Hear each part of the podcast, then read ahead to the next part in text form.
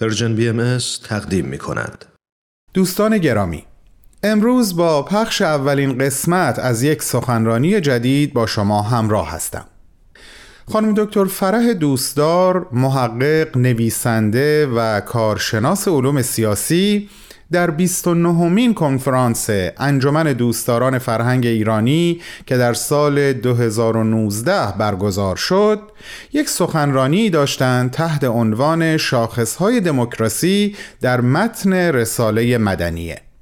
همونطور که می‌دونین رساله مدنیه یکی از بارسترین و شاخصترین آثار حضرت عبدالبهاست در ارتباط با ایران و راهکارهای اصلاح و پیشرفت سرزمین عزیزمان همکاران من صحبتهای خانم دکتر رو در چهار بخش برای شما عزیزان تنظیم کردن که امروز به اولین بخش از گزیده صحبتهای ایشون گوش می‌کنیم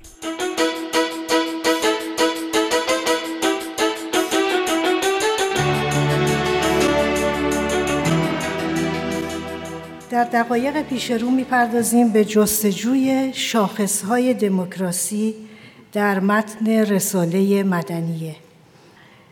رساله ای که حدود سی سال قبل از انقلاب مشروطه نگاشته شده و این مسئله که این رساله چه پیامی برای موقعیت کنونی ایران عزیز ما داره.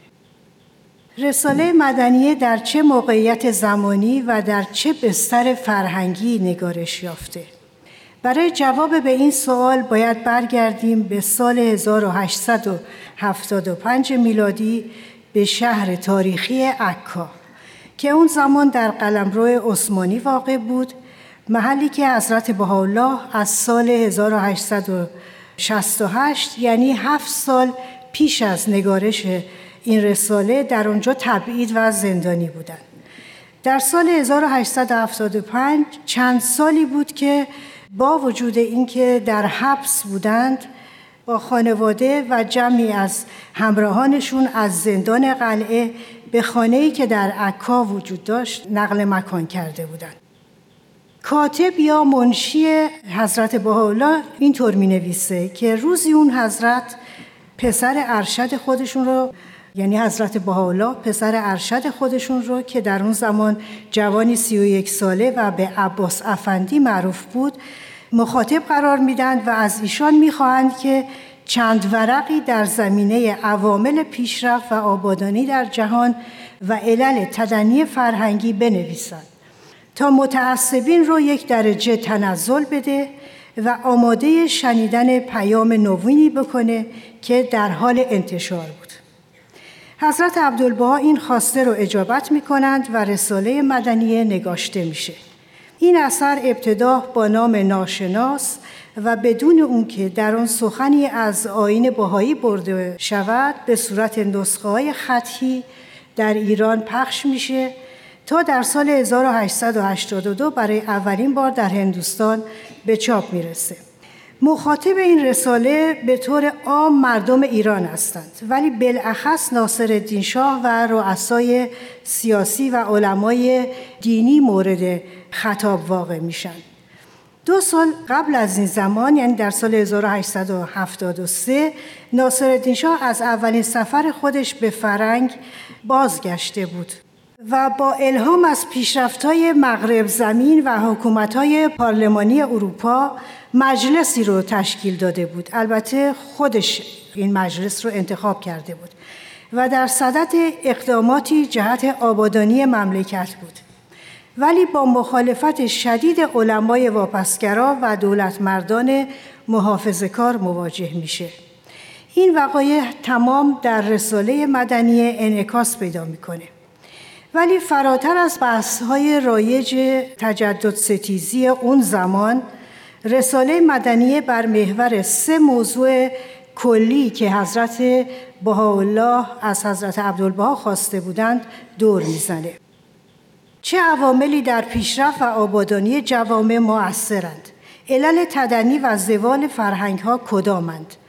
و بالاخره فراتر از مسئله نوگرایی اجتماعی و سیاسی چه پیامی در این رساله نهفته است؟ یا به عبارت دیگه مردم ایران برای چه پیامی میبایست آماده بشن؟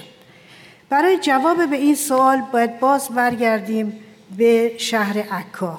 دو سال قبل از آن تاریخ یعنی در سال 1873 حضرت بهاءالله کتاب اقدس یا کتاب قوانین خودشون رو تکمیل و منتشر کرده بودند.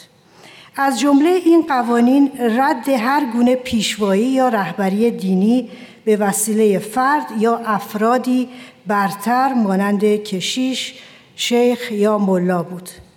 به عبارتی حذف طبقه روحانیون به جای اون اداره امور جامعه بهایی رو به گروه ها یا محفل های محول کرده بودند که با رأی تمامی افراد جامعه برای مدت معینی قرار بود انتخاب بشند. این قوانین بنیان جدیدی در دین بود بر مبنای اصول دموکراسی که با توجه به قدرت وسیع علمای دینی اون زمان نه تنها در جوامع اسلامی بلکه در تمام ادیان گذشته هم قانونی انقلابی به حساب می اومد.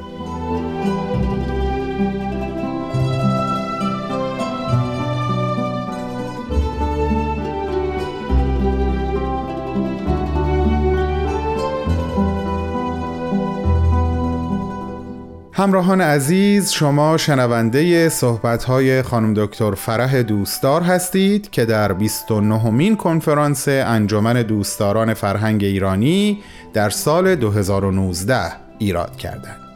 عنوان سخنرانی ایشون شاخصهای دموکراسی در رساله مدنیه هست. بعد از چند لحظه کوتاه صحبت‌های ایشون رو پی می‌گیریم. با ما همراه باشید.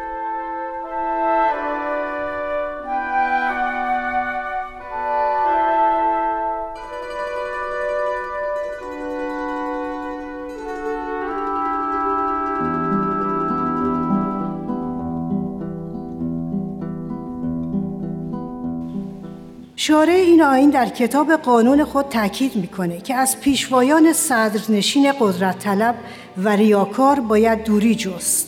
فخر انسان به میزان خدمتی است که به دیگران می‌کند.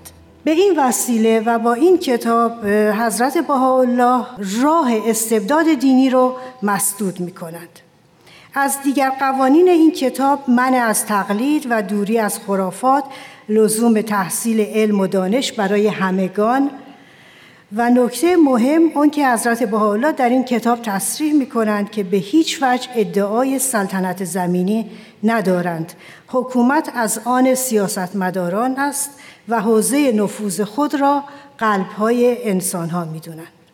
به عبارتی رد سریح هر گونه حکومت دینی هدف نهایی این قوانین نوین نجات جامعه عقب مانده آن زمان ایران از سلطه استبداد دینی و سیاسی و پیشبرد آن به سوی نظامی مردم سالار و همگام با سایر ممالک جهان بود.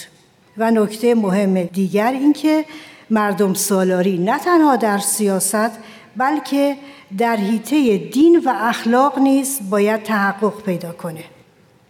حال از سوی تجدد ستیزی شدید در ایران و از سوی دیگر تعالیم انقلابی یک دین تازه بنیاد و در این میان حضرت عبدالبها جوانی سی و یک ساله که از کودکی با خانواده خود در تبعید و زندان به سر برده بودند قلم به دست گرفته و رساله‌ای در باب تجدد می نگارد.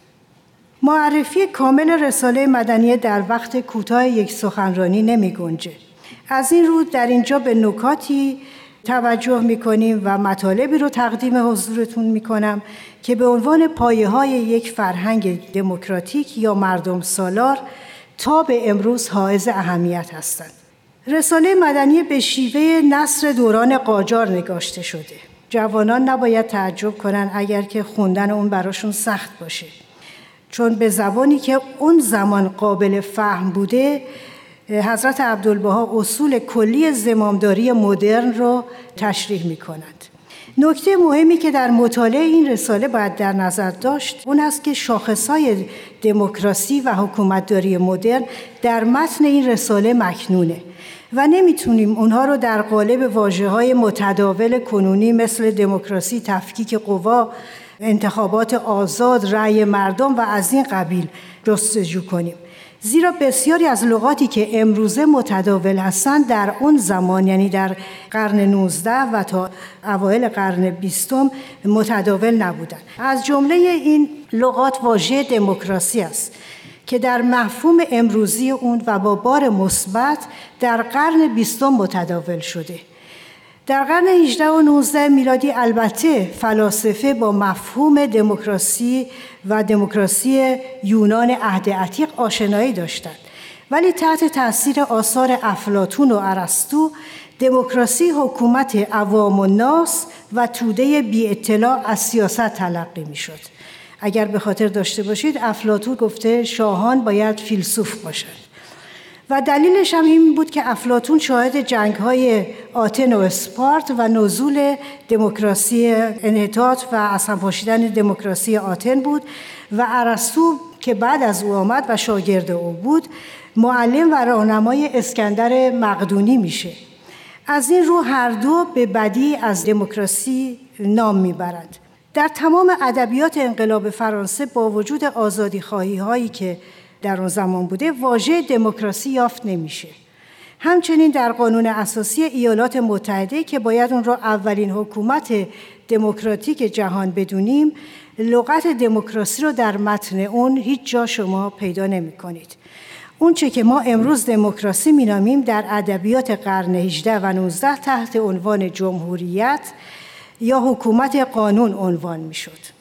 در نتیجه خواهش من این است که با این تفکر رساله مدنیه رو نخونیم که چرا این لغات درش نیست چون اصلا متداول نبوده.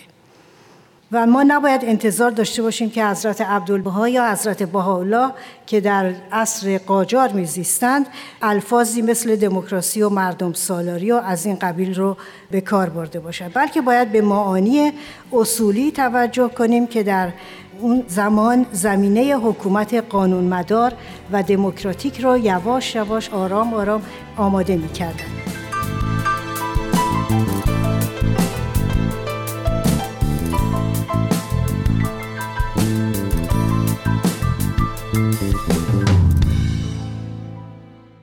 عزیزان شنونده این بود اولین بخش از گزیده صحبت‌های خانم دکتر فرح دوستدار محقق، نویسنده و کارشناس علوم سیاسی که تحت عنوان شاخصهای دموکراسی در رساله مدنیه تقدیم شما شد. همونطور که عرض کردم این سخنرانی در 29 مین کنفرانس انجمن دوستداران فرهنگ ایرانی در سال 2019 ایراد شده. ازتون دعوت می‌کنم. شنبه هفته بعد با من همراه باشین برای شنیدن دومین بخش از صحبتهای ایشون. با بهترین آرزوها.